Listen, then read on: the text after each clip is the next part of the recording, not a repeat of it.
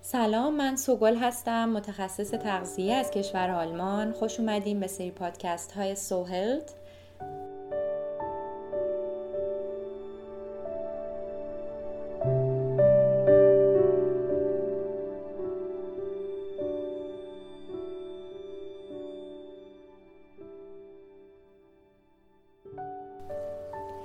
در اپیزود قبل از درشت مغذی ها یعنی کربوهیدرات ها، پروتئین ها و چربی ها صحبت کردم و از نقش مهم اونها برای تامین انرژی بدن گفتم. امروز از ریز مغذی ها که شامل گروه های مختلف ویتامین ها و مواد معدنی هستند صحبت می کنم. بدن انسان به نسبت درشت مغذی ها نیاز کمتری به ریز مغذی ها داره اما اونها نقش خیلی پررنگی در سلامت ارگان های بدن ایفا می‌کنن. در یک سبک غذایی متعادل که همه گروه های غذایی مصرف میشه بیشتر ویتامین ها و مواد معدنی به اندازه کافی وجود داره و به بدن می‌رسه کسی که انواع میوه ها، سبزیجات تازه، غلات کامل، لبنیات و گوشت رو به میزان لازم تغذیه می‌کنه در حالت عادی نیاز بدن رو تا حدود خیلی زیادی به ویتامین ها و مواد معدنی برطرف می‌کنه. خب از گروه ویتامین ها شروع می‌کنم 13 ویتامین وجود داره که تقسیم بندی میشه بین ویتامین های محلول در چربی که ویتامین های آ، دی، ای و کا هستند و ویتامین های محلول در آب که شامل 8 ویتامین گروه B و ویتامین C میشن. کوتاه از فواید یک سری از ویتامین ها میگم براتون. از بین این ویتامین ها ویتامین B3 و ویتامین D تا حدودی در بدن ساخته میشن. ولی بقیه ویتامین ها باید از طریق غذا به بدن برسن.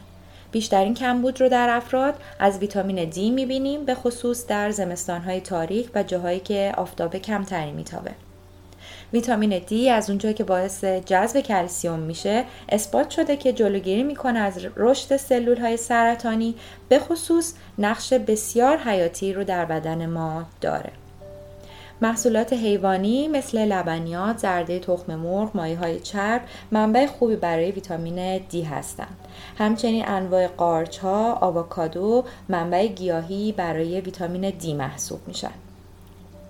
ویتامین دی البته به اندازه کافی متاسفانه از طریق آفتاب و یا مواد غذایی خوراکی به بدن ما جذب نمیشه و در صورت بررسی آزمایش خون و تشخیص کمبود ویتامین دی باید با تشخیص پزشک و یا متخصص تغذیه دوز مصرفی معین و به صورت مکمل غذایی توسط فرد مصرف بشه.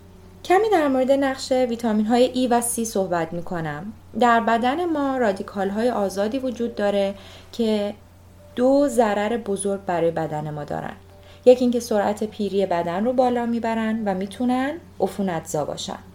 برای مبارزه و خونسا کردن اونها نیاز به آنتی اکسیدان داریم. یکی از ویتامین هایی که خاصیت آنتی اکسیدانی قوی داره ویتامین E هستش که از بافت های بدن در مقابل تاثیرات مخربی که رادیکال های آزاد دارن محافظت می‌کنه و عملکرد عضلات و سیستم عصبی رو هم بهبود میبخشه. در مورد آنتی اکسیدان ها در اپیزودهای بعدی مفصلتر صحبت می‌کنم. همچنین ویتامین ای باعث میشه که ویتامین های دیگه کارشون و عملکردشون رو در بدن ما درست انجام بدن. ویتامین ای به صورت فراوان در روغنهای گیاهی مثل روغن جوانه گندم یافت میشه. ویتامین دیگه ای که نقش بسیار پررنگی در سلامت بدن ما داره ویتامین C هستش. ویتامین C از سیستم ایمنی بدن ما دفاع می‌کنه و روند بهبودی در بیماری رو تسریع می‌کنه. میوه ها سبزیجات تازه با برگهای سبز کلم ها و پاپریکا از منابع سرشار از ویتامین C هستند خب گروه بعدی گروه مواد معدنی هستن که می‌تونیم اونها رو به دو گروه مواد معدنی اصلی و مواد معدنی کم نیاز تقسیم کنیم. کلسیوم، منیزیوم، سودیوم، گوگرد، کلورید و فسفر جزء این گروه هستند. وظایف متفاوتی رو مواد معدنی اصلی در بدن ایفا می‌کنن. مثلا به ندرت پیش میاد که تغییرات متابولیسمی در بدن اتفاق بیفته و منیزیوم در آن دخیل نباشه. منیزیوم مبنای اصلی بیش از 300 آنزیم مختلف در بدن هست و برای سلامت قلب بسیار مهم. منابع غنی منیزیم برگهای سبز سبزیجات غلات کامل حبوبات مغزها و میوه خشک هستند جز مواد معدنی مهم دیگه پتاسیم ها هستند که به همراه سودیوم کار تنظیم فشار خون رو بر عهده دارن. می‌رسیم به کلسیوم که برای سلامت استخوانها و دندانها و همچنین فعال کردن بسیاری از ها مهم هستند و سلامت ماهیچه ها و سیستم عصبی به کلسیوم خیلی مربوط میشه. کمبود یک سری از مواد معدنی به راحتی در بدن اتفاق نمیافته مثلا سودیوم و یا کلورید از اونجایی که نمک خوراکی ترکیب این دو ماده معدنی هستش و ما روزانه اون رو در غذامون استفاده می‌کنیم. دچار کمبودشون نمیشیم. به خصوص که در تمام غذاهای فراوری شده نانها پنیرها از نمک خوراکی استفاده میشه. میزان مصرف نمک خوراکی حدود 6 گرم در روز هست که معمولا هم خیلی زود از این میزان عبور می‌کنه و باید در مصرف اون بسیار توجه کرد. از اونجایی که نمک خوراکی باعث پایین اومدن سیستم ایمنی میشه در بعضی از بیماری ها به شدت باید میزان مصرفش رو کنترل کرد. گروه مواد معدنی کم نیاز هم برای بدن ما خیلی مهم هستند که شامل ماده های معدنی مثل یود، روی، آهن، سلنیوم هستند که بدن به اونها در اندازه خیلی کمی نیاز داره.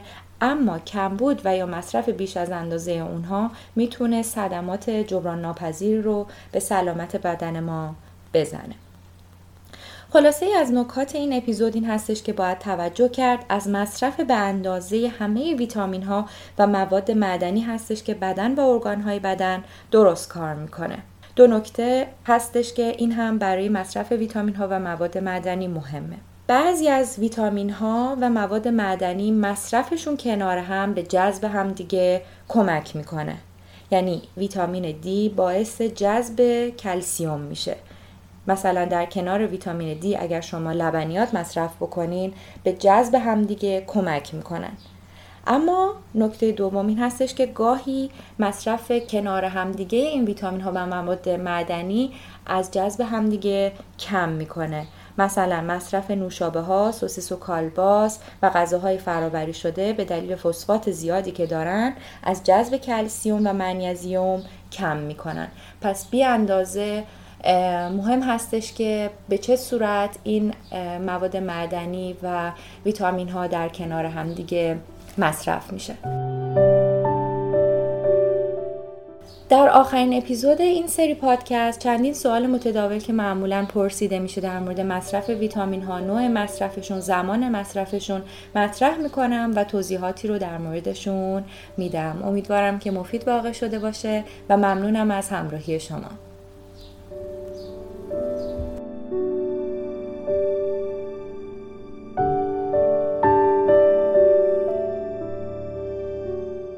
برای در جریان قرار گرفتن از اپیزودهای بعدی سوهل پادکست رو سابسکرایب کنید.